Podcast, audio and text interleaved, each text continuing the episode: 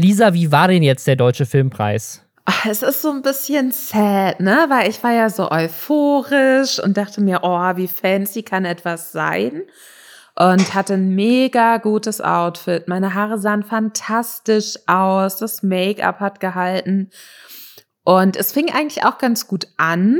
Äh, ich habe noch so einem älteren Mann irgendwie in der Warteschlange vom Einlass die Fliege gerichtet und habe mich sehr sozial toll gefühlt und bin dann da rein. Es gab halt erst so einen mehrstündigen Empfang mit sehr viel Alkohol vor der Verleihung. Jetzt kommt echt, jetzt kommt echt so ein Plot-Twist. Der alte Mann war der Chef der ARD oder irgendwie sowas und hat ihr einen Filmvertrag gegeben dann. I wish, ey. Ähm, nee, also es, es, war eigentlich so vor der Veranstaltung war alles ganz cool. Die Veranstaltung selbst ging dann relativ lange und die Stühle waren sehr unbequem und es war ein bisschen, es wurde mir zu viel gerappt auf der Bühne von Leuten, die Was? Das hätte ich, das hätte ich jetzt am wenigsten ja, ich auch, erwartet Robin, von allen ich Dingen. auch. Aber es ist passiert. Nein, also das wurde ähm, an sich von einem äh, ganz coolen Schauspieler moderiert auch und der kann auch irgendwie sehr gut singen. Er hat aber auch viel gerappt und da haben wir ja schon beide festgestellt, dass ich da sehr empfindlich bin. Ähm, deswegen, das hat mich so ein bisschen genervt. Mhm. Und äh, diese Aftershow-Party war dann halt super lame. Ich dachte, jetzt geht's halt so richtig ab. Und dann standen da aber primär einfach sehr viele alte Leute im Smoking rum und haben miteinander gesprochen. Das war sehr, also ich war dann auch nicht mehr so wahnsinnig lange da. Ich habe dann einfach noch so eine Runde gemacht, wo ich geguckt habe, was kann ich alles umsonst mitnehmen und habe mir dann halt so ein bisschen Kosmetik und so äh, einpacken lassen und vier Topfpflanzen und Kippen und eine Zigarre. Und das hatte ich dann alles in den Armen und bin dann nach Hause gefahren. Das war mein Bist du sicher, dass das, dass das so gedacht war, dass du dir so ein Giftbasket zusammenstellst oder hast du dich einfach Sachen mitgehen lassen? Nein, das war so gedacht. Also gut, diese äh, Kosmetik-Sachen, da hätte man eigentlich so mit so einem Greifarm, weißt du, so glücksspielmäßig und mit so einem Greifarm so runterfahren müssen, um sich da so Kisten rauszuholen. Und ich habe mich aber einfach daneben gestellt, so an dem Ort, wo man diese Kisten dann eintauschen konnte gegen Kosmetik und meinte dann zu der Frau, aber was, wenn ich vielleicht so betrunken bin, um den Greifarm zu bedienen? Und dann hat sie mir die Sachen einfach so gegeben. So. Sehr guter Trick. Okay. Ja, oder? Wende ich jetzt für ganz viele an. Herzlich willkommen bei Lester-Schwestern, dem Podcast, wo richtig hart einer weggeschnort wird. Wir sind äh, Lisa Ludwig, Journalistin und Filmpreisbesucherin und Robin Blase, YouTuber. Und gemeinsam lästern wir hier jede Woche über den Klatsch und Tratsch der Influencer-Welt und alles, was sonst im Internet so die Menschen aufgeregt hat. Und diese Woche haben wir wieder eine Menge Themen für euch, unter anderem Twitch, bei denen man sich jetzt Reichweite als Streamer kaufen kann. Das hat das Internet aufgeregt, ist aber sehr praktisch, denn gleichzeitig ist Twitch komplett gehackt worden. Alles ist öffentlich, inklusive dem, was jeder Streamer in den letzten zwei Jahren verdient hat. All diese Infos kennen jetzt alle. Wer jetzt noch mehr verdient, ist dann Julian Bam. Der hat eine neue Firma gegründet, mit denen er NFTs verkaufen will. Dann hat Dougie B eine Gender Reveal Party gemacht, nachdem wir uns letzte Woche ja auch schon über eine aufgeregt haben. Da wollen wir drüber lästern. Und dann erklären wir euch, was Alpha und Sigma Mails sind und warum die sich im Internet gerade streiten. Und wir machen in dieser Folge mal was ganz anderes. Wir haben am Ende des Podcasts ein kurzes Interview mit Christoph Krachten, dem YouTube-Urvater, der gleichzeitig auch jetzt der Co-Chef von dieser YouTube-Gewerkschaft Fairtube ist. Eine Gewerkschaft, über die wir in diesem Podcast seit vielen Jahren regelmäßig lästern. Und deswegen haben wir diese Woche mal was anderes. Wir konfrontieren mal jemanden mit unserem Geläster und stellen Fragen, das kommt dann ganz am Ende. Bevor wir dazu kommen, aber einmal Hashtag Werbung. Und zwar für HelloFresh, wo ihr euch 60 Euro Rabatt mit dem Code Schwester21 sichern könnt. Wenn ihr es noch nicht kennt, HelloFresh schickt euch jede Woche eine Kochbox. Ihr könnt das natürlich pausieren, ihr könnt es auch kündigen, aber ich finde es super praktisch, jede Woche so eine Box zu bekommen, die man sich vorher zusammenstellen kann mit den Rezepten, die man spannend findet. Und dann kriegt man eben alles, was man braucht. Das Rezept bis hin zu allen frischen Zutaten. Ich habe gerade gestern mit Freunden noch darüber gesprochen, weil die das bei uns gesehen haben. Ich finde, das erleichtert das Leben so sehr. Das nimmt so viel Stress raus. Gerade bei uns mit Firma und Kind, wenn man einfach weiß, hey, für ein paar Tage in der Woche muss ich mir keine Gedanken drüber machen, was ich koche oder was ich auch dafür einkaufen muss. Und man schmeißt auch weniger Essensreste weg, weil man einfach die richtige Portionsgröße bekommt. Man kriegt einfach genau die Menge an Zutaten, die man halt braucht. Und ich sage das auch jedes Mal, weil das mein absoluter Geheimtipp ist, echt an alle Menschen, die nicht so gut kochen können. Ich habe durch HelloFresh Kochen gelernt. Ich war vorher immer super unkreativ. Ich konnte halt Nudeln machen und so halt die Sachen, die man halt so macht. Aber durch HelloFresh habe ich halt auch mal meinen Horizont erweitert, habe mal neue Sachen ausprobiert, die ich jetzt so im Supermarkt nie eingekauft hätte und habe dadurch echt gelernt, was möglich ist und wie man es richtig macht, halt durch die Rezepte, die echt alles gut erklären. Zum Beispiel hier Fettuccini mit Trüffelöl ähm, oder Loaded Smashed Potatoes mit Jalapeno Käsesoße und Pico di Gallo. Ich hoffe, euch läuft genauso das Wasser im Mund zusammen wie mir. Einfach nur, um euch so ein Gefühl dafür zu geben, was da so für Rezepte dabei sind. Und das sind halt beides Dinge, die hätte ich sonst nie gekocht. Das hätte ich nie gemacht. Wer jetzt sagt, hey, ich will trotzdem nicht kochen, es gibt bei HelloFresh inzwischen auch Blitzgerichte für die Mikrowelle, die man auswählen kann. Und, das finde ich auch super, HelloFresh hat auch vegane Gerichte, mindestens vier pro Woche. Also probiert's mal aus unter dem Link in den Shownotes und nutzt den Code Schwester21 für insgesamt 60 Euro Rabatt auf die ersten vier Boxen. Wie genau das funktioniert, steht alles nochmal unten. Eine Sache, die ich bei diesem Podcast sehr gerne mal machen würde, äh, an dieser Stelle, direkt bevor wir in die Themen reinstarten, erstmal den Shoutout uns auf Spotify zu folgen und bei iTunes zu fünf Sterne zu geben und so weiter. Weil tatsächlich, was, was ein tatsächliches Problem ist bei Podcasts inzwischen, finde ich, ist, dass man nicht mehr wahrgenommen wird. Man wird nicht gesehen. Also solange man nicht in den Trends ist, ist es super schwierig, einen Podcast zu finden. Ähm, das äh, liegt einfach daran, dass in den letzten Jahren so viele neue Podcasts dazugekommen sind und Plattformen wie Spotify ja inzwischen auch vermehrt eigene Podcasts produzieren, wo sie selber sehr viel Geld reinstecken in Marketing und diese Podcasts dann einfach ganz weit oben auch in den Charts sind und es deswegen weniger Platz gibt für andere Podcasts. Und das ist ein riesiges Problem, was ne, manche Podcasts mit Werbung lösen und so weiter. Und ein ähnliches Problem hat Twitch. Also bei Twitch ist es auch so, dass wenn du nicht irgendwie auf der Twitch-Startseite bist oder bei einem Spiel, was irgendwie jemand jetzt explizit sich gerade angucken will, ganz oben auftauchst, dass es super schwierig ist, gefunden zu werden als kleiner Twitch-Creator. Das ist einfach, es gibt so viele Leute, die streamen und so viele, die halt auch noch einfach größer sind. Und natürlich, meistens, wenn du auf Twitch gehst, es gibt natürlich ein paar Leute, die machen das explizit, dass sie sagen, hey, ich sortiere nach, nach wenigsten Views und gucke mir ganz explizit kleine Streamer an, weil ich eben die Leute supporten will und die finden will und entdecken will und so. Aber das müssten ja sehr viele machen, dass die dann tatsächlich groß werden. Und das ist ein Problem auf der Plattform. Und Twitch scheint als eine Lösung für dieses Problem tatsächlich ein Konzept zu testen, wo Fans kaufen können, dass der Twitch-Stream weiter oben angezeigt wird, irgendwo. Also sei es auf der Startseite oder weiter oben in der Kategorie, das ist noch nicht so ganz klar. Es scheinen Startseitenplätze zu sein, das heißt einfach nur Boost this Stream. Und da kann man für 99 Cent, laut diesem Screenshot, den es da jetzt schon gibt, 1000 Recommendations kaufen und für 2,97 Dollar 3000. Was auch immer das bedeutet, wie viel man auch immer braucht, um dann irgendwie ganz oben zu sein. Super skurril und das gab da natürlich berechtigtermaßen auch Kritik, dass Leute gesagt haben: so, warte mal, wenn ich mir jetzt Reichweite einkaufen kann, ist das nicht potenziell problematisch und macht irgendwie die Plattform kaputt und sorgt dann auch dafür, dass einfach Leute extrem viel Geld ausgeben müssen, um dann irgendwie ganz oben zu landen. Also die Sache ist, man kann ja generell auch auf anderen ähm, Plattformen Reichweite kaufen. Ne? Bei Facebook ist es ja für Medienhäuser auch Standard, ja. dass die auf äh, möglichst, also auf sehr potenziell erfolgreiche Texte zusätzlich nochmal Geld drauflegen, damit die möglichst gut ausgespielt werden. Auf Twitter gibt es Sponsored Posts, auf Instagram kannst du das auch machen. Und bei, bei YouTube ja auch. Also du kannst dir deine Werbung, deine YouTube-Videos auch als Werbung anzeigen lassen über Discovery ja. Ads, über Pre-Roll Ads. Du kannst sogar, das, das ist ja manchmal so ein faszinierendes Ding, was viele Leute nicht wissen. Manchmal stößt man so auf YouTube auf Videos, die irgendwie so eine Million Views haben und irgendwie drei Kommentare und fünf Likes. Und der Vorwurf ist dann meistens, oh, die haben sich Klicks gekauft aber das ist meistens tatsächlich, haben die sich Klicks gekauft, aber auf völlig legalem Weg. Wenn du dein Video nämlich bei YouTube als Pre-Roll-Ad schaltest, also dass das sozusagen diese, diese Werbung, die am Anfang vor Videos läuft oder auch dazwischen, die du dann nach fünf Sekunden überspringen kannst. Das sind auch YouTube-Videos. Also damit diese Werbung auf YouTube ausgespielt wird, muss man das vorher als normales YouTube-Video hochladen. Und die Views, die mit der Werbung erzielt werden, zählen auf die normalen Views mit drauf. Das heißt, du kannst theoretisch dein Video als Pre-Roll-Ad schalten für eine Million Euro, äh, Million Views quasi, die einfach aufkaufen für, für ein paar Euro. Und dann hast du eine Million Views auf dem Video. Das fand ich komplett abgefahren. Ich muss aber sagen, also ich habe generell, dadurch, dass ich es von vielen anderen Plattformen kenne, bin ich an, an sich bei sowas, denke ich mir ja gut, so ist es halt, ne?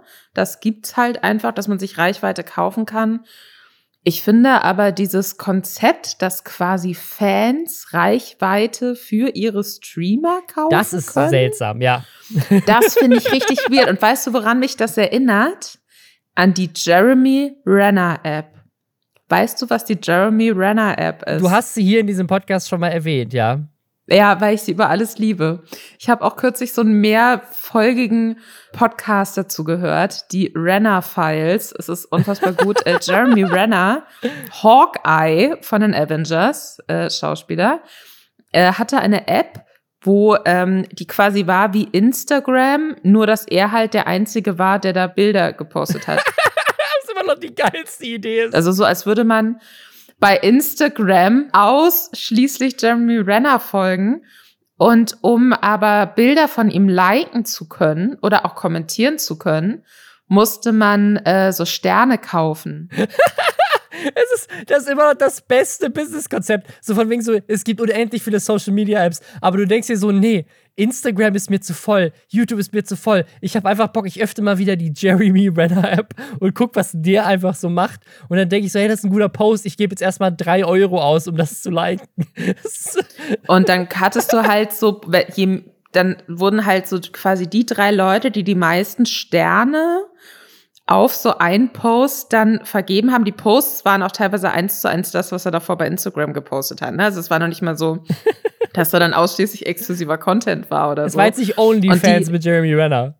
Ja, und äh, die Leute, die Leute, die am meisten Stellen drauf gegeben haben, denen hat er dann manchmal geantwortet.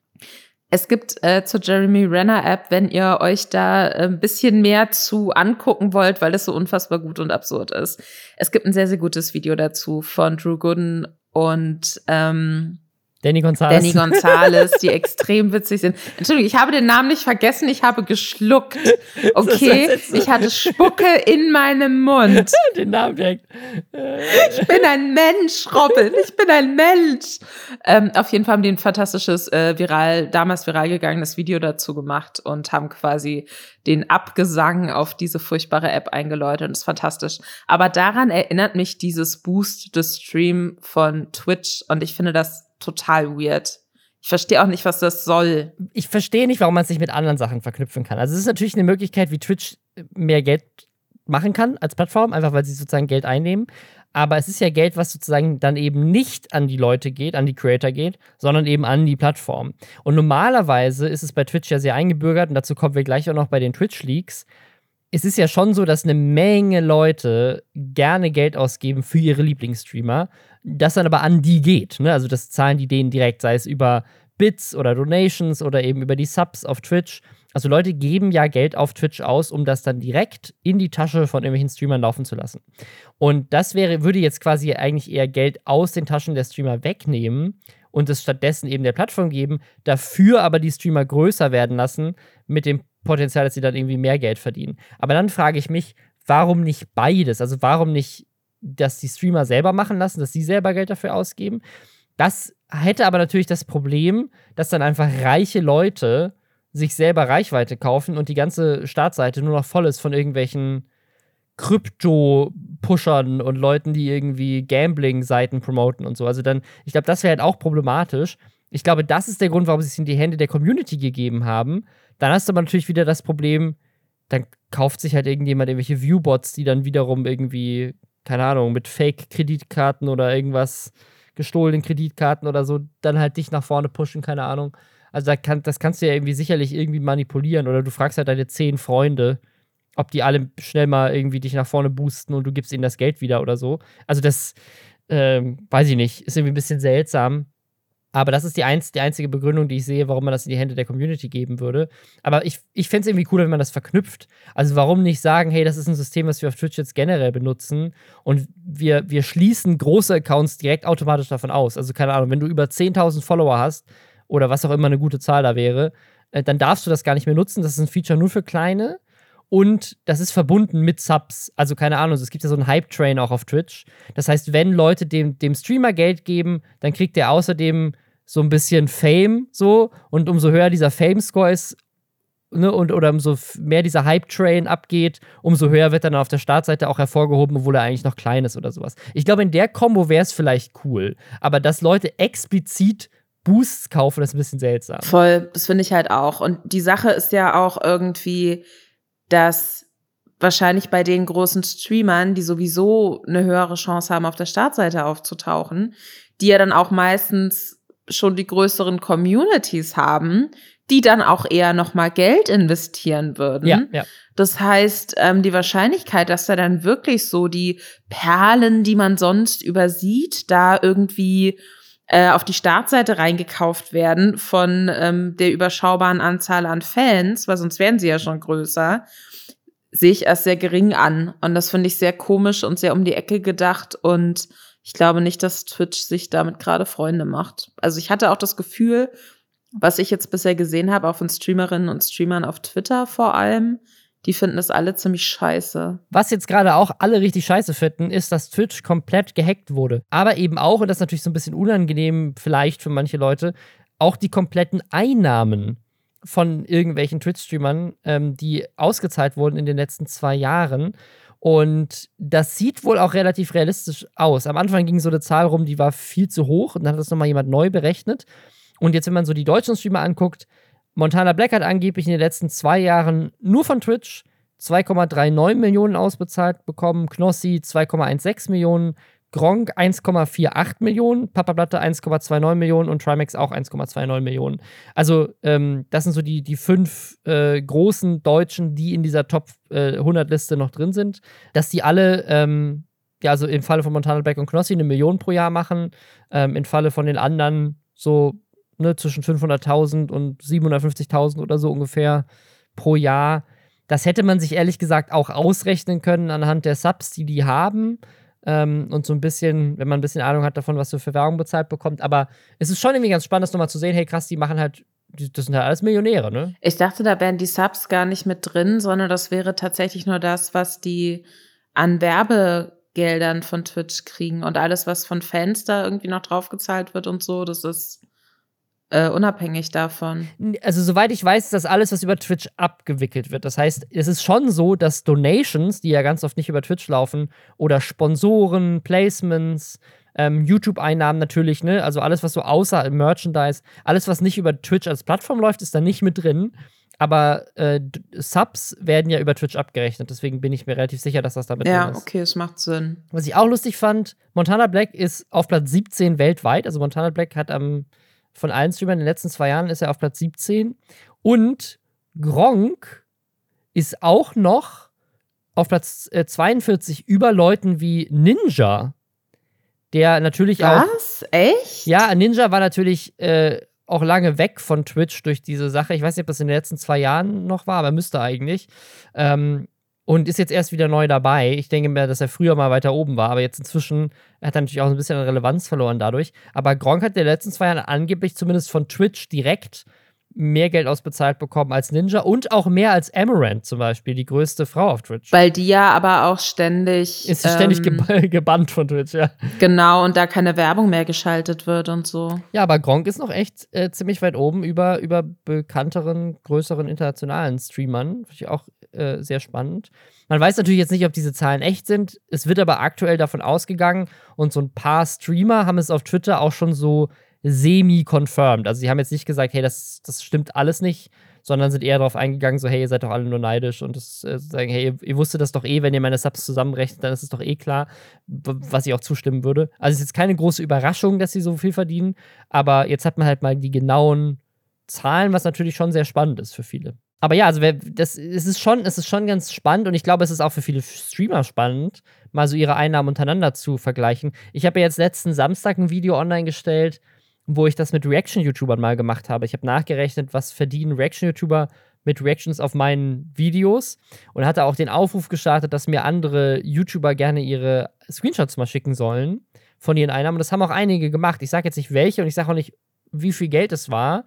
Weil mich ein paar darum gebeten hatten, das jetzt äh, diskret zu behandeln. Aber ich habe es zumindest gesehen und kann euch sagen, es ist so, dass Reaction-YouTuber halt teilweise echt mindestens anderthalb Mal so viel verdienen pro 1000 Views und dann auch noch mehr Views machen äh, als ich zusammen. Also die verdienen teilweise richtig, richtig gut. Also wenn du halt mehrere tausend Euro verdienst mit einem Video, was irgendwie unter einer Million Views hat, das ist schon krass, ne? Also dann, dann, dann ist es ja eine Reaction. Das heißt, du kannst wahrscheinlich in der Woche zehn Reactions mindestens hochladen oder so, ne? Ähm, das machen jetzt auch nicht die meisten, aber kannst du theoretisch, ne? Und das, wenn dann jedes dieser Videos so seine paar hunderttausend Klicks macht, wenn du einer der größeren bist und du machst pro Video mehrere tausend Euro, die, die Einnahmen würde ich auch gerne mal geleakt sehen von YouTube. Ich finde es äh, sehr beeindruckend, wie sneaky du jetzt hier Werbung für dein neues YouTube-Video untergebracht hast. Ach, übrigens, ist mir jetzt gerade nur so spontan eingefallen. Ich habe dieses YouTube-Video gemacht. Es war einfach, es war passend, Lisa. Du kannst doch nicht bestreiten, dass das nicht gerade einfach thematisch gut gepasst hat. war, ich glaube, du hast es dir alles schon ganz im Vorfeld so zurechtgelegt. Ich habe Twitch ich gehackt, so damit ich mein Video promoten kann. Ja, das ist doch die Sache. Ja, ganz genau, ganz genau. Deswegen wusstest du auch so gut Bescheid, was da alles noch mit drin mhm. war. Du hast es noch so ein bisschen so, oh ja, ich glaube das, da kenne ich mich jetzt auch nicht so aus, aber alles klar, Robin Blase. Wir wissen Bescheid. Also ich, also ich, ich, muss schon, ich muss schon sagen, ich finde es schon verrückt zu sehen, also zum Beispiel Dr. Freud, das sind ja ehemalige Kollegen von mir. Wir haben ja zusammen früher ähm, Nerdscope zusammen gemacht auf YouTube. Und die haben in den letzten zwei Jahren angeblich nur über Twitch-Einnahmen über 300.000 Dollar verdient, muss man dazu sagen. Das sind Dollar, nicht Euro. Ähm, das heißt aber 150.000 pro Jahr, wenn man jetzt davon ausgeht, dass das gleichermaßen verteilt war über die beiden Jahre. Und das ist schon echt gut. Ich meine, die sind zu dritt. Die können davon sicherlich ganz gut leben, wenn man dann noch YouTube und Twitch-Einnahmen und LeFloid hat ja auch noch einen Kanal und so weiter. Also die verdienen alle ganz gut. Und ich, ich jedes Mal, wenn ich das sehe und auch jetzt, wenn ich die Reaction-Einnahmen gesehen habe, ich denke immer wieder, warum mache ich eigentlich nicht das? warum streame ich nicht eigentlich den ganzen Tag Reactions? Es ist wirklich so einfach äh, also einfach ist es nicht, ne? Man muss echt äh, viel Reichweite gewinnen. Aber sozusagen, es fühlt sich so an, als wäre es so arbeitstechnisch so viel einfacher, als irgendwie eine Firma zu gründen und irgendwie 20 Angestellte zu haben und so aufwendige YouTube-Videos ab und zu mal zu machen. So, warum, warum streame ich nicht einfach den ganzen Tag und gucke mir andere YouTube-Videos an? Ich könnte so viel Geld verdienen, potenziell. Würde ich wahrscheinlich nicht, aber ich könnte. Man muss jetzt natürlich dazu sagen, wir sind ja im Endeffekt so die Reaction-Streamer der Podcasting-Szene. Ja, ja, ja. Deswegen, wir können uns da gar nicht so drüber erheben und mit dem Finger auf andere Leute zeigen. Ich glaube aber, Robin, dass. Ähm ich, ich, ähm, ich meine das auch überhaupt nicht despektierlich. Ich habe sehr viel Neid. ich meine das mit sehr viel Neid. Ein positiver, eine positive Art von Neid. Es ist so, was ist so ein, so ein neidischer Respekt. Es ist so, okay, Leute, ihr habt halt einfach, ihr habt halt einfach rausgefunden. Ihr habt einfach, ihr habt einfach den Trick rausgefunden, wie ihr super easy, einfach super reich werdet und dann gleichzeitig auch einfach null Stress in eurem Leben habt. Was ja nicht stimmt. Wir reden ja dauernd auch über Burnout von irgendwelchen Influencern. Ich mache mich gerade so ein bisschen drüber lustig, weil mich aber halt solche Zahlen auch einfach echt, ich glaube, wer, wer Content Creator ist oder vielleicht auch einfach nicht Content Creator ist und halt sieht, die haben in den letzten zwei Jahren mehr Geld verdient als jeder andere normale Durchschnittsbürger in Deutschland. So. Irgendwie, ne, das, wenn du hier bei den deutschen Streamern guckst, die haben alle über 100.000 Euro im Jahr verdient, die auf dieser Liste sind, bis auf Revi. Aber der verdient sicherlich anderweitig genug. Wenn du über 100.000 Euro im Jahr verdienst oder weitaus mehr, einfach dadurch, dass du den ganzen Tag so vor der Kamera sitzt und entspannt bist, das ist schon einfach Luxus. Das ist ein geiler Lifestyle. Ne? Man muss jetzt aber auch dazu sagen, vielleicht ist, um das noch einmal kurz äh, reinzuwerfen, Privilegienblase. Dir geht es ja auch nicht schlecht. Du arbeitest natürlich auch sehr viel und machst sehr viel originären, guten Content, damit die anderen Leute auch was zu reacten haben. Aber du bist ja jetzt auch nicht Weißt du, es ist ja jetzt nicht so, dass du irgendwie am Hungertuch nagst. Überhaupt bei dir läuft's gar nicht. Überhaupt und nicht. Die anderen und deswegen muss man da so drauf gucken und so im Endeffekt geht's uns ja, mir ja auch. Uns geht's ja auch ganz gut. Wir verdienen nicht so viel wie Montana Black. Dafür bricht auch niemand in unseren Zockerkeller ein und klaut äh, alte Battlefield-Spiele oder so. Ja, und also Von absolut. Daher. Also ich, ich, ich glaube, was mein Punkt ist, dass Streamen ist auch anstrengend, keine Frage, aber es wirkt immer sehr viel entspannter, weil live, du, du musst natürlich trotzdem irgendwie Sachen vorbereiten und wenn du irgendwie, um großer Streamer zu sein, hast du auch echt viel zu tun. Aber es ist schon einfach live ist einfach so viel entspannter, weil du setzt dich einfach teilweise hin und zockst oder guckst halt Videos. Die musst du schon vorher mal in eine Playlist ordnen, so, okay, aber es ist schon was ganz anderes, als einfach Videos zu produzieren. Das ist weitaus aufwendiger. Schreibt uns doch gerne mal, liebe Livestreamer, wie entspannt ihr seid, wenn ihr das so jeden Tag mehrere Stunden macht. Bin ich sehr gespannt drauf. Ich glaube, das ist ein guter Punkt für eine Diskussion. Wir laden euch auch gerne ein. Wir können uns dann alle gegenseitig anschreien und vorwerfen, dass die jeweils andere Person den entspannteren Job hat. Da sehe ich uns auf jeden Fall in einer der kommenden Folgen. Bevor wir jetzt äh, weitermachen mit Julian Bam, der jetzt äh, einen neuen Job hat, machen wir einmal Hashtag Werbung. Und zwar für Levi's. Ihr wisst bestimmt, dass mir Nachhaltigkeit sehr wichtig ist in ganz vielen unterschiedlichen Bereichen, sei es, weil wir die Ozeane zerstören, weil wir viel zu viel Müll produzieren oder weil das Klima immer weiter kaputt geht. Wenn ich da an meine Tochter denke, dann wird mir ganz schummrig, was da noch alles auf sie zukommen wird. Und auch auf mich, weil so alt bin ich ehrlich gesagt auch nicht. Ich habe auch Schiss davor, was da auf uns, äh, Leute, die in meinem Alter sind, noch zukommt. Und deswegen finde ich super wichtig, dass wir mehr auf unsere Umwelt, mehr auf das Klima und einfach generell mehr auf Nachhaltigkeit achten.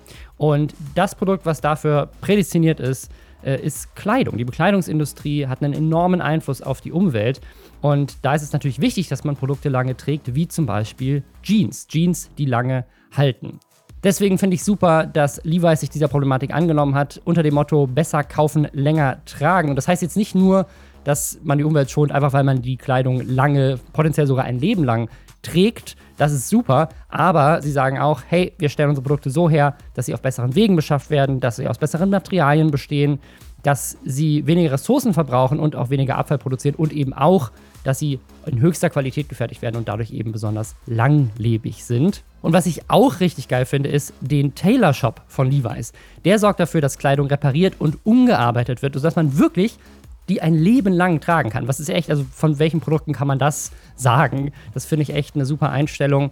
Wenn ihr euch da mal informieren wollt, dann guckt mal in die Levi's App oder auch einfach in den Link, der in den Show Notes ist. Ihr könnt euch da zwei Produkte mal ganz besonders angucken. Zum Beispiel die Levi's Fits 70s High für Frauen oder die 551Z für Männer. Das sind zwei Jeans, die Nachhaltigkeit bei der Herstellung, faire Arbeitsbedingungen und Qualität verbinden. Wie gesagt, alles dazu ist in den Show Notes.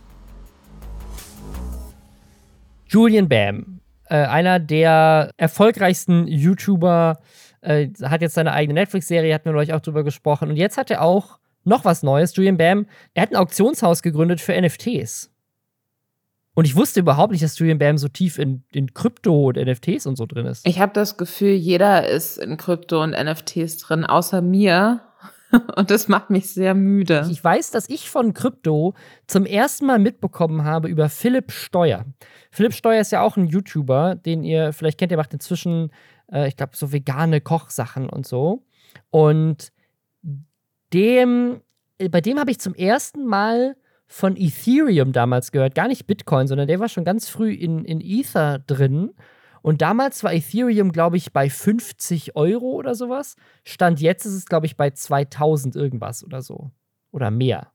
Und ich, ich weiß echt nicht, ob er da drin geblieben ist, aber ich weiß, dass ich damals Tweets von ihm gesehen hätte und der meinte so, oh, ich habe jetzt irgendwie hier bei, keine Ahnung, ich, ich mache das jetzt aus dem Kopf, ich weiß gar nicht, ob das stimmt, aber irgendwie sowas wie bei 6 Euro investiert und jetzt ist es bei 50. Und damals dachte ich so, oh krass, da habe ich es jetzt voll verpasst, da steige ich jetzt nicht ein. Alle, die den Podcast auch schon ein bisschen länger verfolgen, wissen, es ist überhaupt nicht mein Thema. aber Robin schmeißt sich immer wieder mit einer Begeisterung, mit einer Offenheit da rein. Ähm, vielleicht wird er mich dieses Mal überzeugen. Was macht äh, Julian Bam denn da genau? Also er hat also ich weiß auch tatsächlich gar nicht, wie das zustande kommt, weil er ist auch keiner der Geschäftsführer laut der Website. Also ich weiß nicht, ob die jetzt an ihn rangetreten sind und die Idee schon hatten oder ob er tatsächlich da äh, aktiv mit dran gearbeitet hat.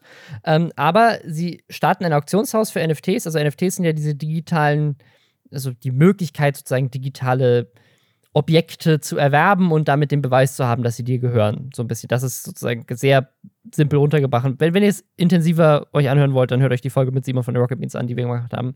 Ähm, aber da ist er dabei und noch ein paar andere Leute und die wollen jetzt vor allem zum Start Sachen versteigern, so aus der deutschen Influencer-Szene, würde ich mal sagen, wo Influencer da jetzt größer ausgelegt ist. Da sind am Anfang Crow und Cool Savage dabei und wohl auch Kaya Jana, also der Comedian, über den wir gerade auch bei Twitch schon gesprochen haben, der auch ein Twitch-Streamer ist inzwischen.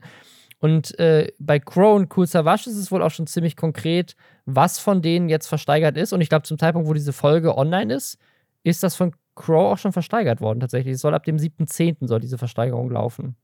Genau, also die ähm, Idee ist so ein bisschen, dass von diesen Künstlern dann ein digitales Objekt weiterverkauft wird. Man kann das ersteigern, also da wird dann nicht einfach gesagt, keine Ahnung, das ist der Preis und wer als erstes zuschlägt, hat gewonnen, sondern man kann es ersteigern. Das heißt, es äh, die ist im Endeffekt nach oben offen, wie viel das den Leuten wert ist. Ähm, 50 Prozent der Einnahmen sollen an ökologische Zwecke gespendet werden, was natürlich jetzt erstmal cool ist, sage ich mal. Ähm, ich muss aber sagen, dass ich schon wieder nicht so richtig verstehe, was es soll. Weil man sieht in dem Video, wo Julian Bam das halt alles auch so ein bisschen erklärt, wie das funktioniert und wie er sich das vorstellt und so, sieht man halt, was von Cool Savage versteigert wird. Und ähm, Robin, sagt dir der Song King of Rap etwas? Ja, sagt mir was. Das ist so einer der ikonischen großen ähm, Deutschrap-Tracks aus äh, Berlin, ähm, Anfang der 2000er. Und es, es ist ein sehr guter Song. Er hat die ikonische Line unter anderem, ruf mich vor der Arbeit an, ich battle dich in Shorts.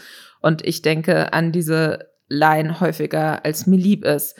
Auf jeden Fall hat Cool Savage quasi diesen Songtext auf ein Stück Papier original aufgeschrieben gehabt und das von diesem Stück Papier aus dann damals anscheinend eingerappt. Und dieses Stück Papier hat er noch. Und er versteigert diesen Songtext, aber nicht dieses Originalstück Papier, sondern. Das habe ich null verstanden. Sondern das wurde anscheinend digitalisiert, irgendwie auch unter, und, und eine Notarin hat das mit begleitet. Und den Originaltext verbrennt er dann vor laufender Kamera. Das ist, als würde ich die Mona Lisa abfotografieren, würde die Mona Lisa dann verbrennen und sagen, Leute, ich verkaufe euch jetzt ein Foto davon und herzlichen Glückwunsch, euch gehört jetzt die Mona Lisa. Nein, gehört sie nicht. Du hast sie verbrannt. so, und das ist schon wieder, und jetzt, jetzt bin ich schon wieder komplett ausgestiegen beim Thema NFTs, weil ich das nicht verstehe. Man sagen muss, Crow versteigert digitale Masken. Also seine Maske, äh, aber auch in unterschiedlichen Varianten, aber digital. Das heißt, es sind sozusagen künstlerische 3D-Werke von seiner Maske, die du halt kaufen kannst. Einmal und dann hast du halt das Zertifikat, jo, ich habe die gekauft, das ist meine. Ähm, und Crow hat die sozusagen digital mir gegeben. Und im Falle von Cool Savage verstehe ich aber tatsächlich den Benefit von NFTs überhaupt nicht, weil genau wie du sagst, das ist ein, das ist ein Stück Hip-Hop-Geschichte, das hättest du dir einrahmen können und echt irgendwo hinhängen können und sagen, ich habe das Original von diesem Songtext und stattdessen gibt es die nicht mehr ein Original, aber jetzt gibt es das nur noch als Foto, als Scan oder sowas, was ja viel weniger cool ist, als das Original zu haben. Also man hätte ja trotzdem sagen können, ich verkaufe es als NFT und damit hast du das Recht, aber ähm, keine Ahnung, das Originalwerk gibt es halt trotzdem oder keine Ahnung was. Du kaufst mit dem NFT auch das Original, was du dir dann hinhängen kannst und wenn du willst, kannst du den NFT hinterher verkaufen für halt weniger Geld oder so. Verstehe ich nicht. Ich habe es ich nicht verstanden. Das ist natürlich eine geile, ist ein geiler Promo-Move für die Plattform, aber so rein künstlerisch verstehe ich es nicht. Ich muss halt auch sagen, was, was ich mich natürlich selbst auch immer wieder frage bei diesen NFT-Diskussionen ist, vielleicht bin ich gedanklich auch zu alt dafür. Weißt du, vielleicht ist für mich einfach noch wichtig für Besitz, dass ich etwas in der Hand halten kann und darüber verfügen kann unabhängig davon, ob es mir jetzt digital irgendwo angezeigt werden kann oder nicht. Ich lese zum Beispiel auch immer noch am liebsten echte Bücher und ärgere mich jedes Mal, wenn ich irgendwie bei Prime oder so einen Film digital kaufe, weil ich mir denke, wenn die Plattform abgeschaltet wird, dann ist halt der Film, den ich gekauft habe, auch weg. Während wenn ich den jetzt als DVD zu Hause hätte, dann ist es egal, ob, es, ob ich die DVD über Amazon gekauft habe und Amazon gibt's irgendwann nicht mehr. Ich habe die DVD trotzdem zu Hause und kann die noch benutzen und sie gehört mir. Vielleicht bin ich da im Kopf auch einfach zu fest gefahren. Und vielleicht ist es für Leute, die jetzt wirklich so komplett digital auch aufwachsen, ganz selbstverständlich zu sagen, so, hä, warum muss ich irgendwas in der Hand halten können, damit es für mich echt ist? So, es reicht mir, das irgendwie digital zu haben und mir auf dem Handy anzeigen zu lassen oder auf dem Laptop oder wo auch immer.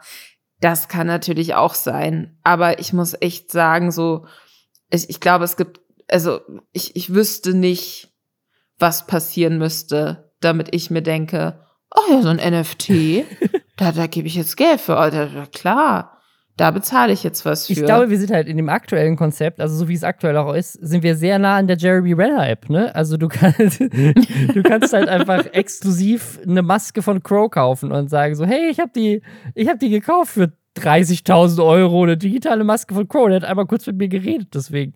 Ähm, also ich, ich sehe tatsächlich auch in dem, was sie da aktuell machen, noch nicht den idealen Use Case. Weil auch diese Maske von Crow, das ist ja das, was wir mit Simon damals auch besprochen hatten, du kannst, die, du kannst ja nur sagen, dass du sie hast. Aber es gibt ja nicht dieses Metaverse, wo ja alle aktuell drüber reden, so dass das irgendwie geschaffen werden muss. Das Metaverse, also quasi so ein, so ein Internet, so ein Universum, wo du halt einfach so wie bei Ready Player One halt dann diese Crow-Maske anhaben kannst. Das gibt es ja noch nicht. Und dadurch, dass es so viele unterschiedliche Plattformen gibt, und auch so unterschiedliche Technologielösungen, auf welcher Blockchain das jetzt angesiedelt ist und so, gibt es ja irgendwie noch nicht diese, dieses Ding. Also du, du, du steigst jetzt in eine Technologie ein, wo das, was eigentlich dann am Ende der, der Case wird, wo du es benutzen kannst, ja noch potenziell unendlich weit entfernt ist. Aber ich sehe schon eine Möglichkeit, sowas zu nutzen, als Creator. Also wie halt bei der Jeremy Renner App, ne? Also dass du halt sagst, hey, keine Ahnung, das ist halt ein exklusives Bild von mir oder es ist halt OnlyFans, aber noch exklusiver, weil nur du kriegst es zu sehen und du kannst dann entscheiden. Aber dann ist es nicht die Jeremy Renner App, weil da war ja nichts ja, exklusiv. Gut. Ja, es war, es war so nur Sachen von Jeremy Renner und du zahlst halt dafür Geld, dass du irgendwie mit ihm interagieren kannst. Sowas in die Richtung. Ich sehe auch immer noch einen großen Benefit. Ich hatte das, ich hatte das so als Witz gepostet, aber äh, zu meinem Reaction-Video. Ich hatte halt gesagt, was wäre denn, wenn ich sozusagen das Recht auf meine Videos zu reacten verkaufen würde.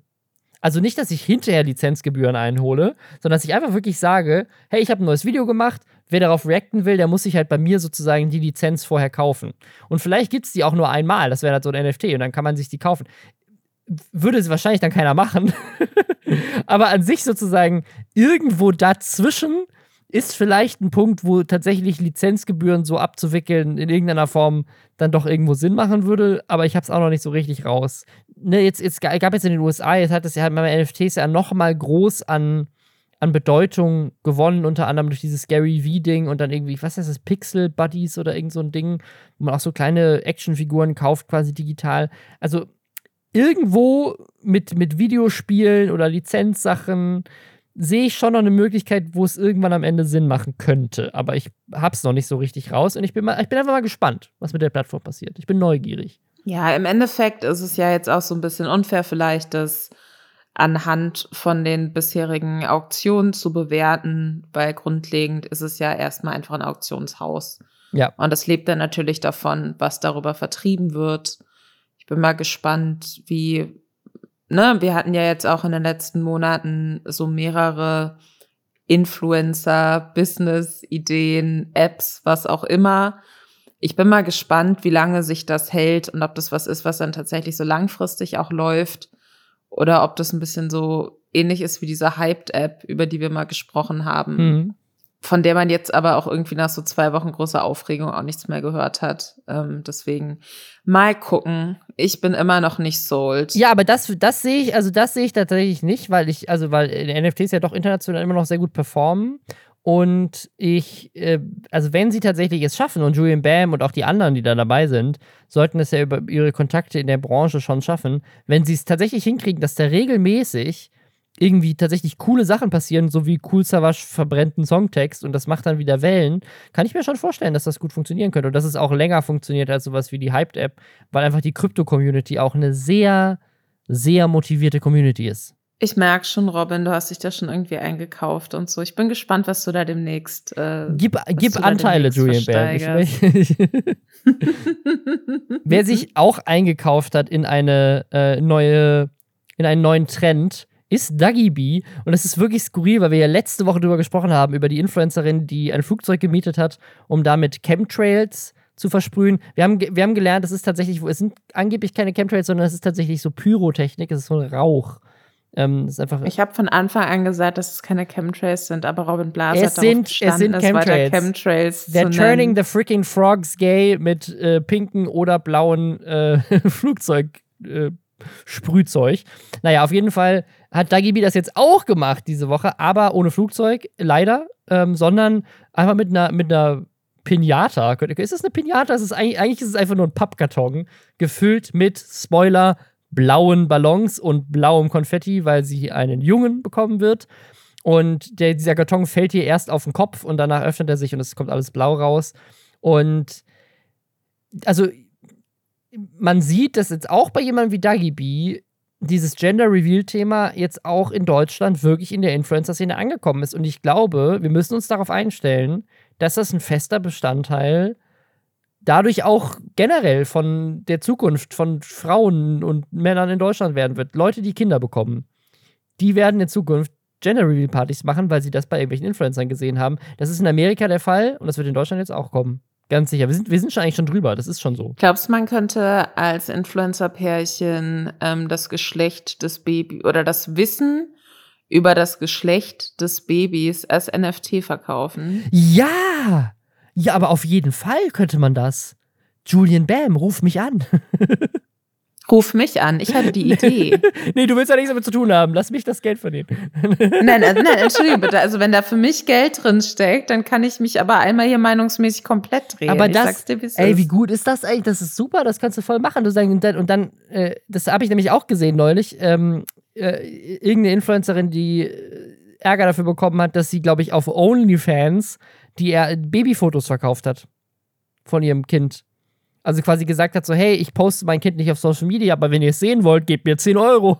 Gab es nicht auch mal das Ding, dass ähm, Brad Pitt und Angelina Jolie äh, Fotos von ihrem ersten gemeinsamen Kind auch irgendwie an so ein People Magazine ja, verkauft ich glaube haben. ja. Und das Geld dafür, der wir Millionen dafür bekommen, das dann gespendet haben für einen guten Zweck? Ich, ich glaube ja. Also ich erinnere mich auf jeden Fall, dass es sowas gab, ähm, wo sie halt die Rechte einfach verkauft haben, weil sie, ich meine, es wird ja so oder so irgendwann fotografiert, dann kannst du wenigstens schöne Fotos machen, bevor irgendwelche Paparazzi kommen und das eh leaken. Also ich meine, in, in so einem Kontext, da, also Brad Pitt und Angelina Jolie, die sind ja so fame, da kommst du ja nicht drum herum jemand wie, wie Dagi B, da könntest du noch sagen, okay, Fotos von deinem Kind, vielleicht schaffst du es irgendwie. Obwohl ja auch Bibis Beauty Palace auch mal ein Video gemacht hat, wo sie gesagt haben, dass Paparazzi auch, ähm, auch ihnen ab und zu mal so, oder, oder einfach Fans, also dass einfach Fans kommen und irgendwie in den Kinderwagen rein versuchen zu fotografieren und so.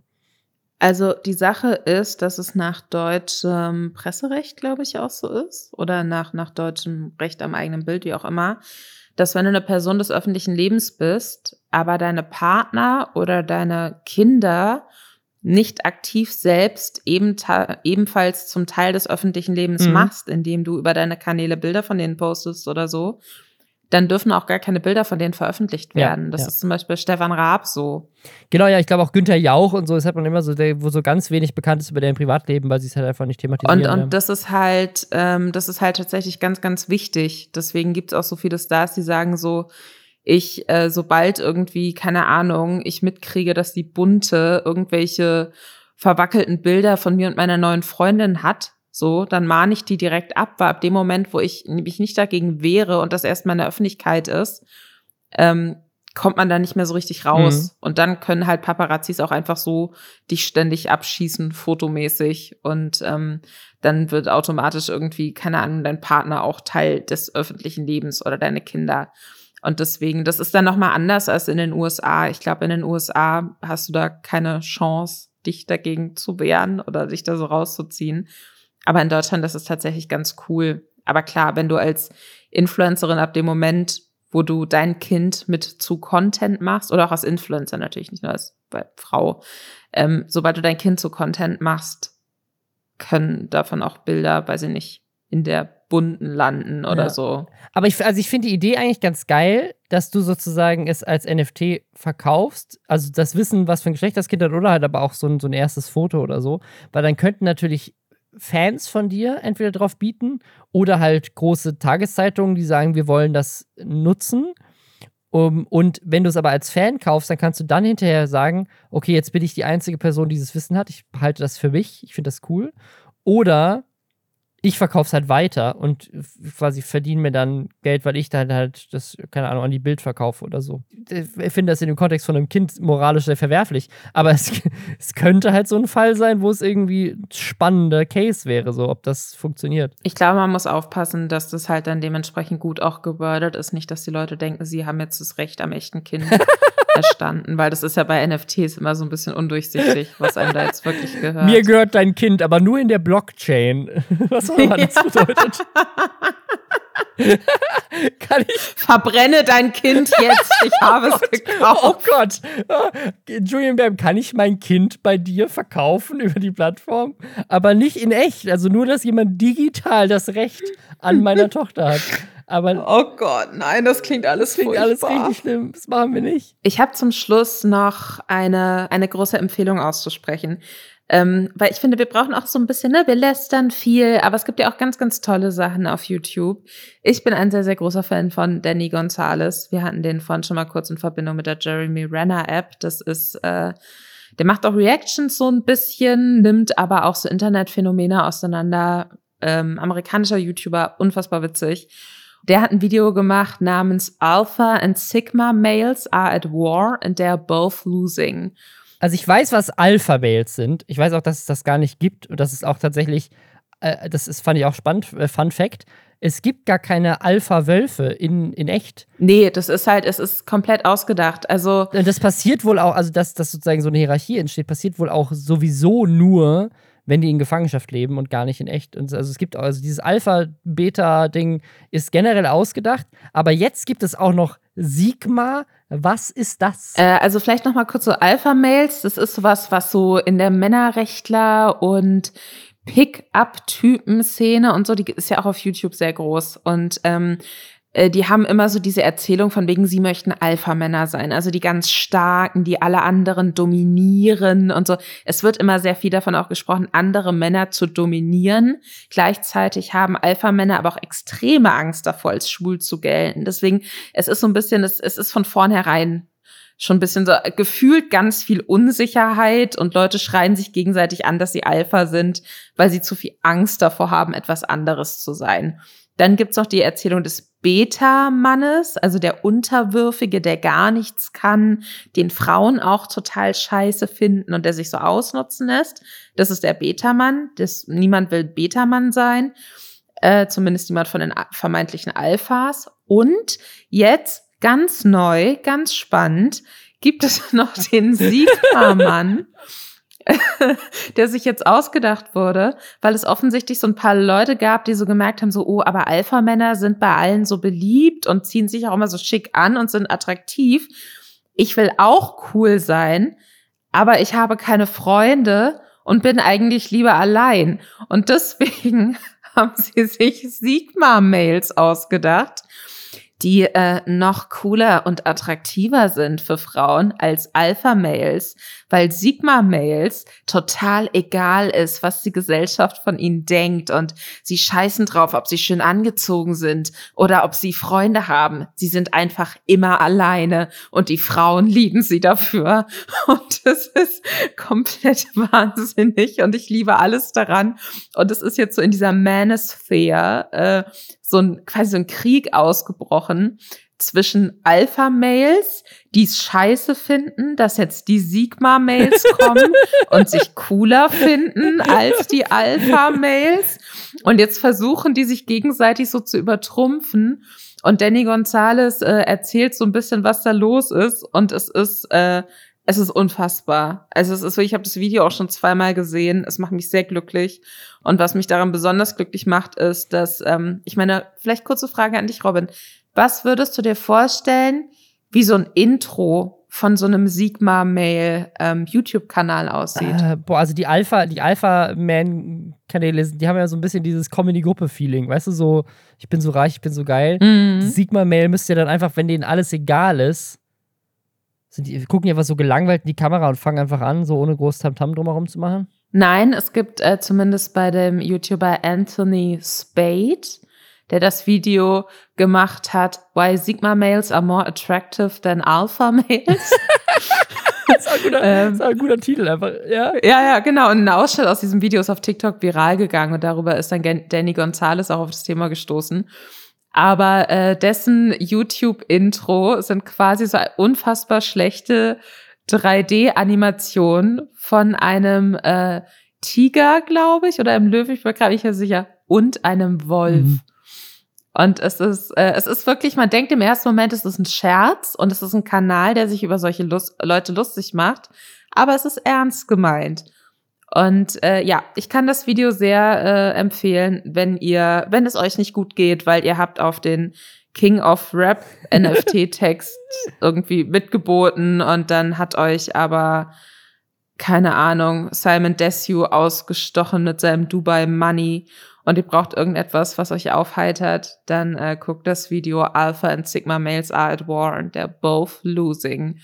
Es ist fantastisch. I love it. Und jetzt machen wir etwas, was wir in diesem Podcast sehr selten bisher gemacht haben. Und zwar, wir reden mit jemandem, über den wir in der Vergangenheit gelästert haben. Oder zumindest über seine Sache haben wir gelästert. Jetzt reden wir nämlich mit Christoph Krachten, der jetzt bei Fairtube, dieser YouTuber-Gewerkschaft, über die wir uns seit mehreren Jahren, glaube ich, schon fast lustig machen, da ist er jetzt irgendwie neuer zweiter Chef von. Und damit haben wir ihn mal konfrontiert. Wir haben ihn mal konfrontiert mit unseren Fragen und den Dingen, die wir bisher daran richtig seltsam finden und haben ihm die Chance gegeben, darauf zu antworten.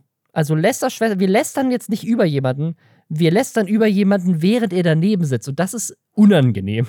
Deswegen hört rein. Wir, wir streiten auch, wir streiten auch ist ein das, bisschen mit so? ihm. Also ich glaube auch, ich, ich fand, es war ein bisschen streitig auch am Schluss. Es ist emotional geworden. Okay, auch. dann also lass es uns nicht weiter anteasen. Ich glaube, die Leute bleiben dran, weil ich glaube, es war dann doch ganz spannend. Auch wenn man sich nicht für YouTube-Gewerkschaften interessiert.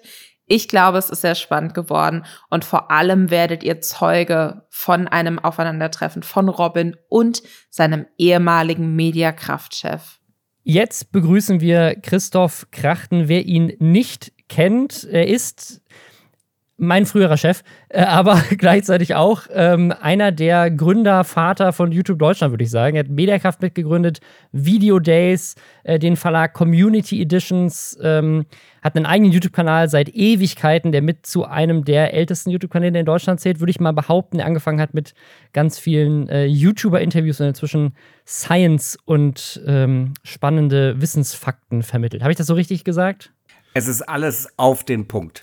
Sehr ich weiß gut. nicht, ob ich wirklich der Älteste bin. Also es gibt ja noch ein paar, also viele sind natürlich auch einfach eingestellt worden, aber ich habe nicht so recht den Überblick. Aber ich gehöre mit zu den Ältesten. Ja, also ich habe neulich mal geguckt, weil mein YouTube-Kanal äh, jetzt im Dezember 15 wird. Und wow. äh, die einzige, die ich gefunden habe, die älter ist, ist Cold Mirror. Die ist sechs Monate, ist sechs Monate älter von Kanal. Ja, Mist. Aber dann seid ihr beiden deutlich älter als mein Kanal. Der ist von 2009, also 2008 ist ein Trailer hochgeladen worden. Also, äh, aber 2009 habe hab ich da richtig angefangen. Also vor zwölf Jahren. Crazy. Ja, du hast viel erlebt und jetzt bist du, was ist dein genauer Titel bei, bei Fairtube? Ich bin zweiter Vorsitzender. Und der erste Vorsitzende ist jemand von IG Metall dann, oder? Genau, Vanessa Barth ist die erste Vorsitzende. Ich, ich finde das super spannend, dass wir jetzt äh, endlich mal reden, weil ähm, das vielleicht vorweg, wir haben über Fairtube in diesem Podcast schon ein paar Mal gesprochen, als das noch so ein reines Jörg Sprave-Projekt war, weil da immer so ein bisschen äh, Sachen auch bei rausgekommen sind, die wir so ein bisschen seltsam oder kritisch fanden. Vielleicht fangen wir da einfach mal an. Also Fairtube ist ja irgendwie so gestartet als Facebook-Seite. Und ist jetzt. Ja, ist eine Gruppe, immer noch. Facebook-Gruppe, ja. genau, ähm, wo aber jeder beitreten konnte. Also am Anfang hatten, ja. hatten wir so das Gefühl, Fairtube besteht eigentlich nur aus Jörg Sprave-Fans und wenig tatsächlichen YouTubern. Wie viele Mitglieder habt ihr denn jetzt, die tatsächlich YouTube-Kanäle haben? Also ich weiß, dass wir Mitglieder haben und es 1400 sind. Ich gehe mal schwer davon aus, dass da schon die Mehrheit wirklich, äh, äh, also YouTuber sind, die aktiv sind. Wir merken das daran, dass wir jetzt eben Support bieten und dort immer wieder Anfragen kommen. Hier, ich habe das und das Problem mit YouTube, könnt ihr mir helfen? Ich kann es dir nicht genau sagen, weil die Grenzen sind ja auch irgendwo äh, fließend. Ich erinnere mich noch an die Lochis, die haben mal als Fans angefangen. Aber ihr seid ja quasi wie ja eine Gewerkschaft für YouTube-Schaffende, sage ich jetzt mal. Heißt das, ihr habt da nicht so richtig so Mitgliedsanträge oder so, wo ihr dann ganz genau weißt, das ist jetzt ein Mitglied, sondern das läuft dann tatsächlich über diese Facebook-Seite und jeder, der die geliked hat oder die abonniert hat oder was auch immer. Ich war seit tausend Jahren nicht mehr auf Facebook, deswegen weiß ich nicht mehr, was so die Begrifflichkeiten sind. Aber jede Person, die in dieser Facebook-Gruppe ist, ist dann auch automatisch euer Mitglied? Nein sondern das sind, glaube ich, das sind mehr als 20.000er in dieser Gruppe, sondern es ist äh, tatsächlich so, dass man einen Mitgliedsantrag stellt dann äh, äh, gucken wir als Vorstand drüber, äh, aber grob, ob da irgendwas was dabei ist, wo wir was Komisches finden. Haben wir bis jetzt noch nicht gefunden. Ähm, äh, und das sind 1400. Die zahlen aber noch keine Mitgliedsbeiträge. Das wird jetzt in den nächsten Monaten auch in der, äh, äh unter den Mitgliedern äh, entschieden. Und ähm, ja, aber das ist so langsam im Entstehen. Okay, und das heißt, die Leute auf diesen Mitgliedsba äh, Mitgliedsbögen, Anträgen, die geben dann nicht an, ich habe einen YouTube-Kanal, ich bin aktiv YouTuber, sondern. Doch, die sagen schon, äh, wer sie sind, aber wir erfahren dann erst, äh, weil wir jetzt auch keine Datenkraken sein wollen, äh, äh was wenn, wenn etwas konkret ist, wenn sie äh, äh, dann, äh, also das müssen sie nicht, können sie auch, aber wenn was konkret ist, dann erfahren wir es definitiv. Also dazu muss man sagen, wir sind ein sehr kleines Team, wir können jetzt noch nicht wirklich einen riesen Aufwand betreiben. Das ist alles im Entstehen und ich bin auch wirklich da sehr gespannt, was da mal draus wird. Und ich finde es im Gegenteil auch ganz gut. Äh, ich habe ja da andere Erfahrungen gemacht bei Mediakraft. Robin hat das ja live miterlebt, wie man auch Größen, sehr schnell Größen wahnsinnig wird. Wobei das ja auch, also das, ja, also ich finde es äh, ganz gut, dass wir erstmal äh, kleine Brötchen backen und da ganz langsam rangehen und nicht direkt so ein Riesen, wir sind die Größten, die Tollsten und die Besten und wir machen es super duper und alles super korrekt. Das machen wir noch nicht. Also es ist noch etwas informell, würde ich sagen. Ähm, ich glaube, was wir jetzt noch gar nicht ähm, so ganz konkret angesprochen haben gerade, und da fände ich es ganz gut, wenn du das vielleicht selbst erklärst, was für Brötchen backt ihr denn da genau? Was macht denn Fairtube? Also was wir jetzt machen, wir haben ja äh, gerade eine Kampagne gestartet, äh, äh, wo wir auf äh, das, das ähm, äh, Basement-Problem bei YouTube äh, hinweisen. Äh, äh, Susan Wojcicki hat ja in einem Interview gesagt, dass äh, äh, YouTuber, die zum Basement gehören, also nicht zu offiziellen Medienoutlets, also wie ARD, ZDF, NBC und so weiter, bei heiklen Themen unterdrückt werden. Und da haben wir jetzt gerade zum Beispiel eine Kampagne gestartet, Still YouTube. Dann ähm, damit fangen wir auch erst an, äh, werden wir uns politisch engagieren. Also wenn es, äh, ich sag mal, um die Kontrolle von Plattformen geht, dass Plattformen nicht einfach machen können, was sie wollen. Da reden wir inzwischen mit den Medienaufsichten und äh, da wird auch irgendwann mal was kommen. Äh, aber ich sag mal so, der erste Start, wo wir was Größeres machen, ist jetzt unsere Kampagne Still YouTube. Und, äh, und wir supporten die YouTuber und das halt auch und YouTuberinnen und auch Instagrammer und Instagrammerinnen, wobei die meisten Probleme gibt es ehrlicherweise bei YouTube, äh, bei, bei Problemen mit der Plattform. Äh, da haben wir jetzt vor, ein paar Monaten mit ganz konkret angefangen und das ist so, so die ersten Aufschläge, die wir machen. Aber ganz am Ende, wir verstehen uns schon wie eine Art Gewerkschaft, die jetzt vereinsmäßig äh, organisiert ist, weil wir eben auch viele Mitglieder in den USA haben. Es gibt keine weltweiten Gewerkschaften ähm, äh, und äh, ja, haben uns erstmal so organisiert. Was ich damals, als das gestartet ist, ähm, sehr seltsam fand, ist, da hat äh, die IG Metall zusammen mit, mit Jörg Sprave so eine erste, einen ersten Aufschlag gemacht und YouTube eigentlich auch erstmal gedroht und gesagt, sie wollen YouTube verklagen, wenn sie nicht auf ihre Forderungen eingehen, ähm, weil sie Beweise in der Hand hätten, die zeigen oder was sie dann gerichtlich prüfen wollen würden, dass die ganzen YouTuber und YouTuberinnen eigentlich scheinselbstständig sind. Und generell geht es ja auch bei, bei Fairtube, das sieht man auch jetzt immer noch auf der Website, wenn man darauf geht, da steht, dass man eigentlich auch Mitglied werden kann, wenn man gar nichts mit YouTube zu tun hat, sondern wenn man einfach generell Crowdworker ist. Dieses Scheinselbstständigkeitsargument fand ich auch immer sehr seltsam, wenn man das mal vergleicht mit, keine Ahnung, jetzt hier bei Gorillas sind gerade heute irgendwie Leute gefeuert worden, die gestreikt ja. haben. Das ist ja bei YouTube eine ganz andere, also heute sind auch irgendwelche Einnahmen von Twitch geleakt, wo irgendwie die Top 100 Leute alle über eine Million verdienen. Ähm, das zu vergleichen mit Crowdwork finde ich schon so ein bisschen frech den Leuten gegenüber, die tatsächlich Crowdwork machen. Also ist das weiterhin eine Sache, die ihr verfolgt? Ja, also äh, dazu muss man sagen, Crowdworking ist ja ein riesenweites Feld und das kann ganz unterschiedlich sein. Das kann selbstständig sein, das kann scheinselbstständig sein, das kann eine Arbeitnehmer äh, Rolle sein, die man da hat. Äh, äh, wir haben zum Beispiel einen Fall vom Bundesarbeitsgericht begleitet, äh, äh, der, da, der fristlos gekündigt worden war von der Plattform und wo wir dann erreichen konnten, dass da eben ein Abstand gezahlt werden musste und die verbliebenen Monate, also auch weiter Gehalt gezahlt werden musste, also ganz normal wie bei einem Arbeitnehmer.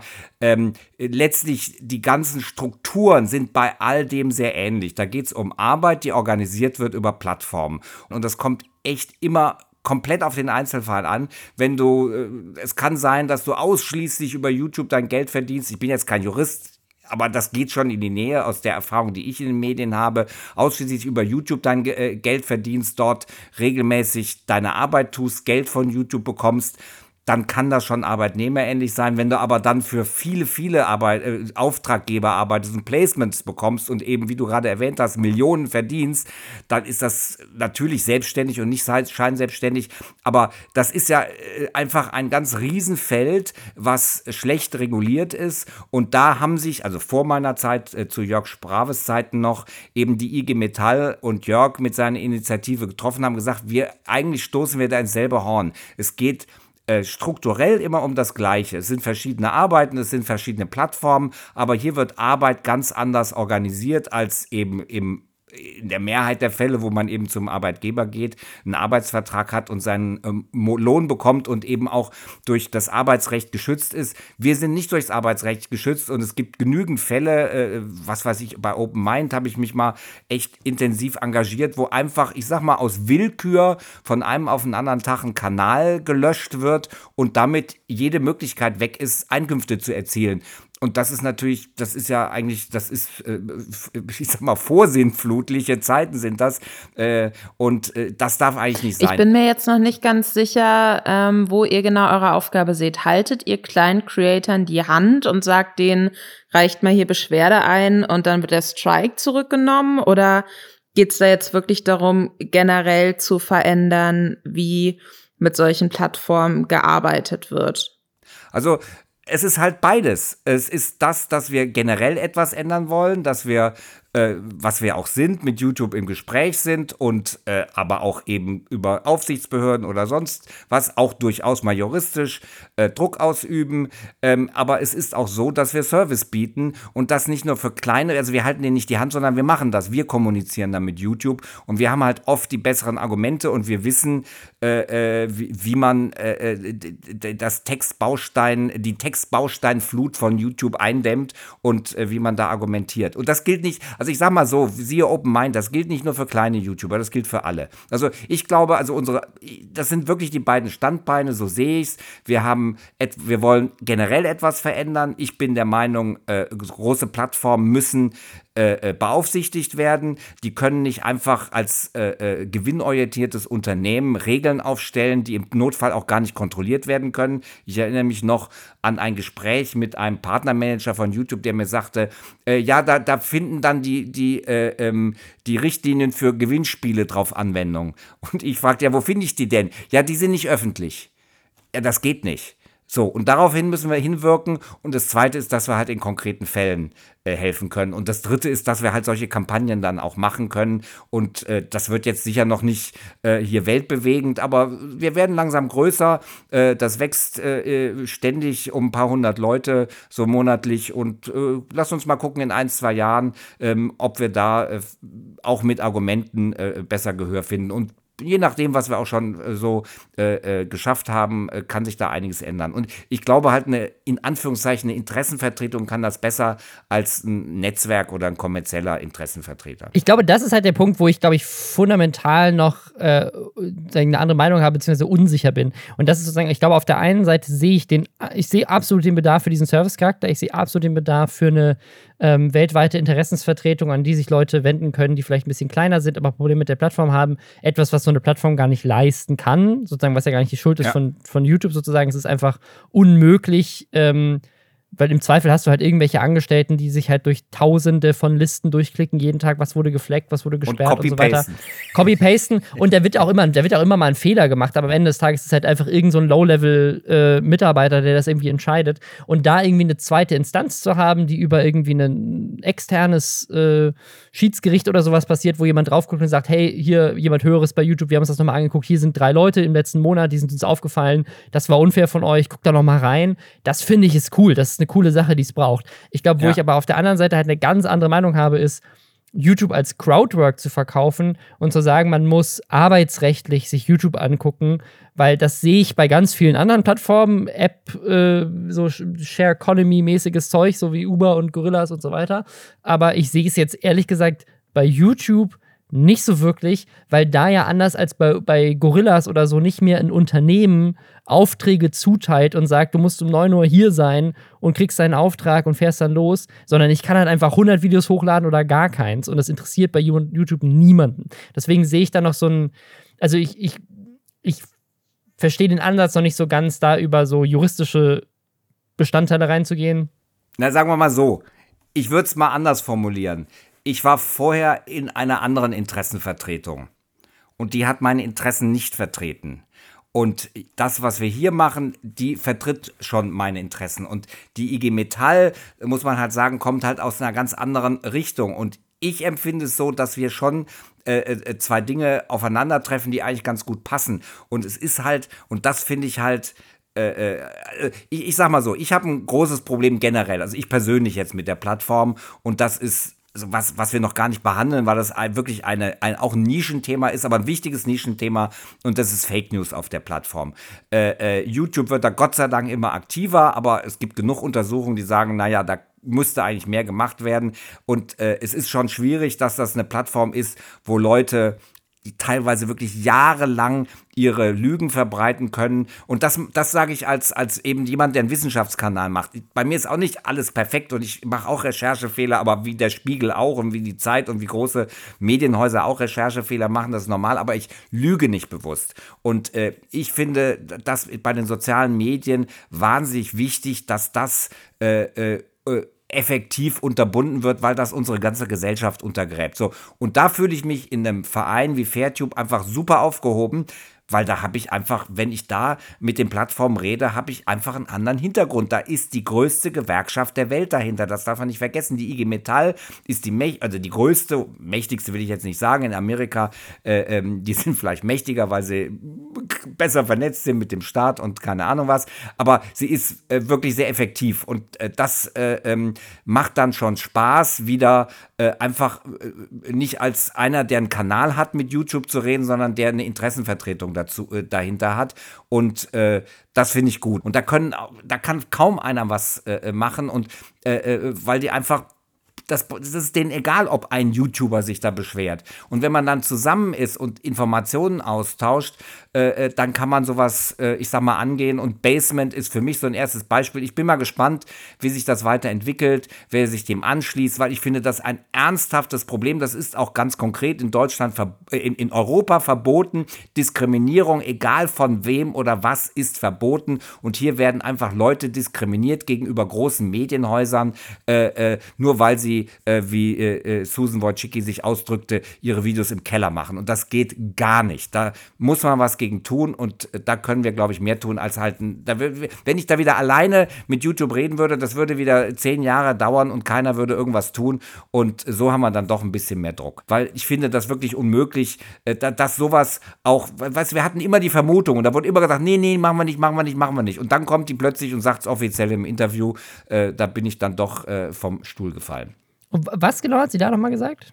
Sie hat gesagt, ähm, dass äh, bei heiklen Themen, also Beispiel wäre 9-11 oder Covid-19, dass äh, Content von Keller-YouTubern und bei mir kannst du es echt im Backend sehen, äh, als sie entschieden haben, wir wollen bei Covid-19 nur noch großen Medienhäuser äh, äh, unterstützen und im Algorithmus pushen, alle anderen Inhalte werden unterdrückt oder gedrückt, nach unten gedrückt. Meine Covid-19-Videos sind von einem auf den anderen Tag. Ich war einer, dazu muss man sagen, ich war einer der ersten. Ich habe im Januar 2020 darüber berichtet und habe damals schon gesagt, weil da gab es so einen gewissen Christian Drosten, den damals noch keiner kannte, und der hat gesagt, ja, wahrscheinlich wird es eine Pandemie. Und ich habe damals schon gesagt, es wird wahrscheinlich eine Pandemie.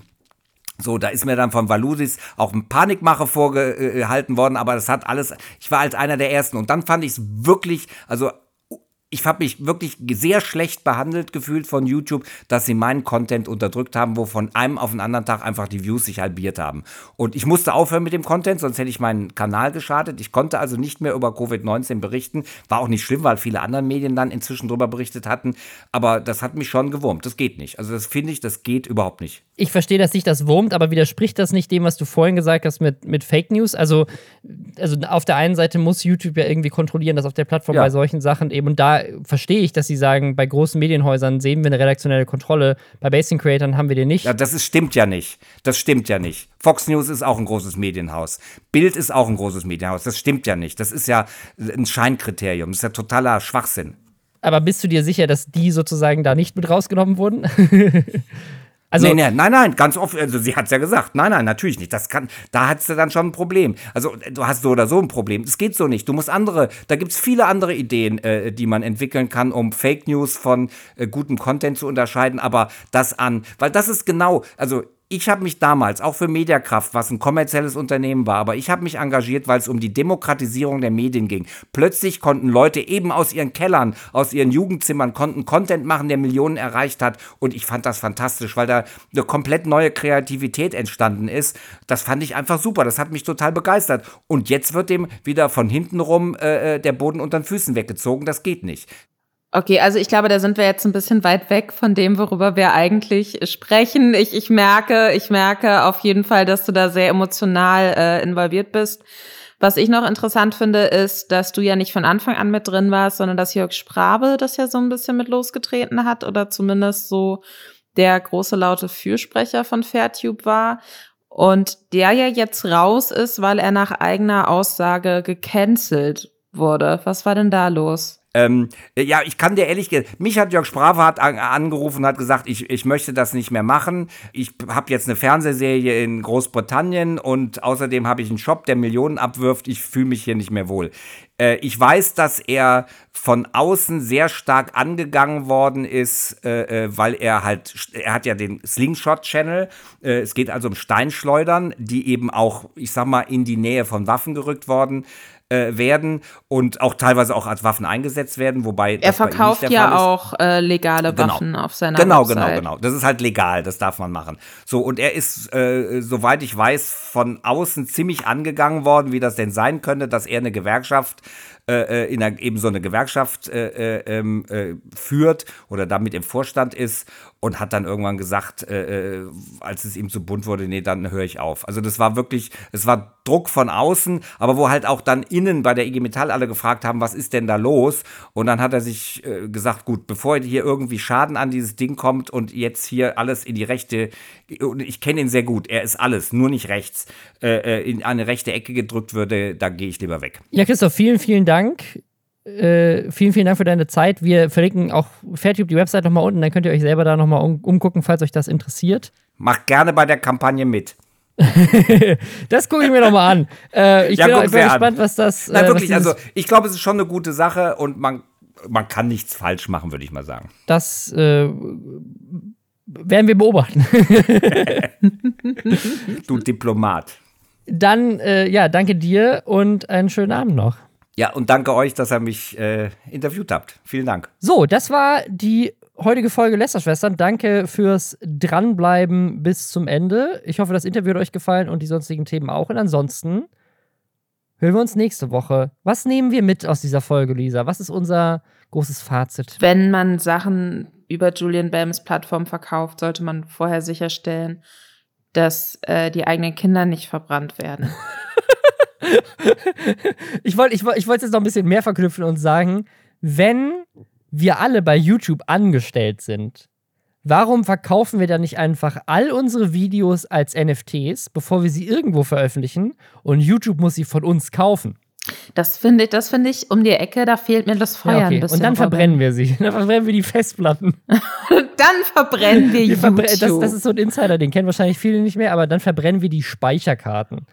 Das ist mal so ein Ding, dass, dass ja mehrmal, mehreren YouTubern die Speicherkarten geklaut wurden von anderen YouTubern. Das machen wir dann. Wir verbrennen die Speicherkarten. Ich, ich verbrenne jetzt gleich die Speicherkarte von diesem Podcast. Wenn, wenn der hochgeladen ist, verbrenne ich die Speicherkarte. Please Ich mach don't. das wirklich. Es ist, glaube ich, Umwelt, es ist gefährlich, weil es ist aus Plastik, aber ich mache es. Ich finde es gut. Fatalistischer Robin Blase ganz am Schluss. Wir sehen uns dann nächste Woche. Hoffentlich leben wir dann noch alle. Vor allem habe ich dann keine Speicherkarte mehr. Scheiße. Worauf soll ich den Podcast dann aufnehmen? Muss ich erst eine neue kaufen? Shit. Das hättest du dir vorher überlegen sollen. Bis dann.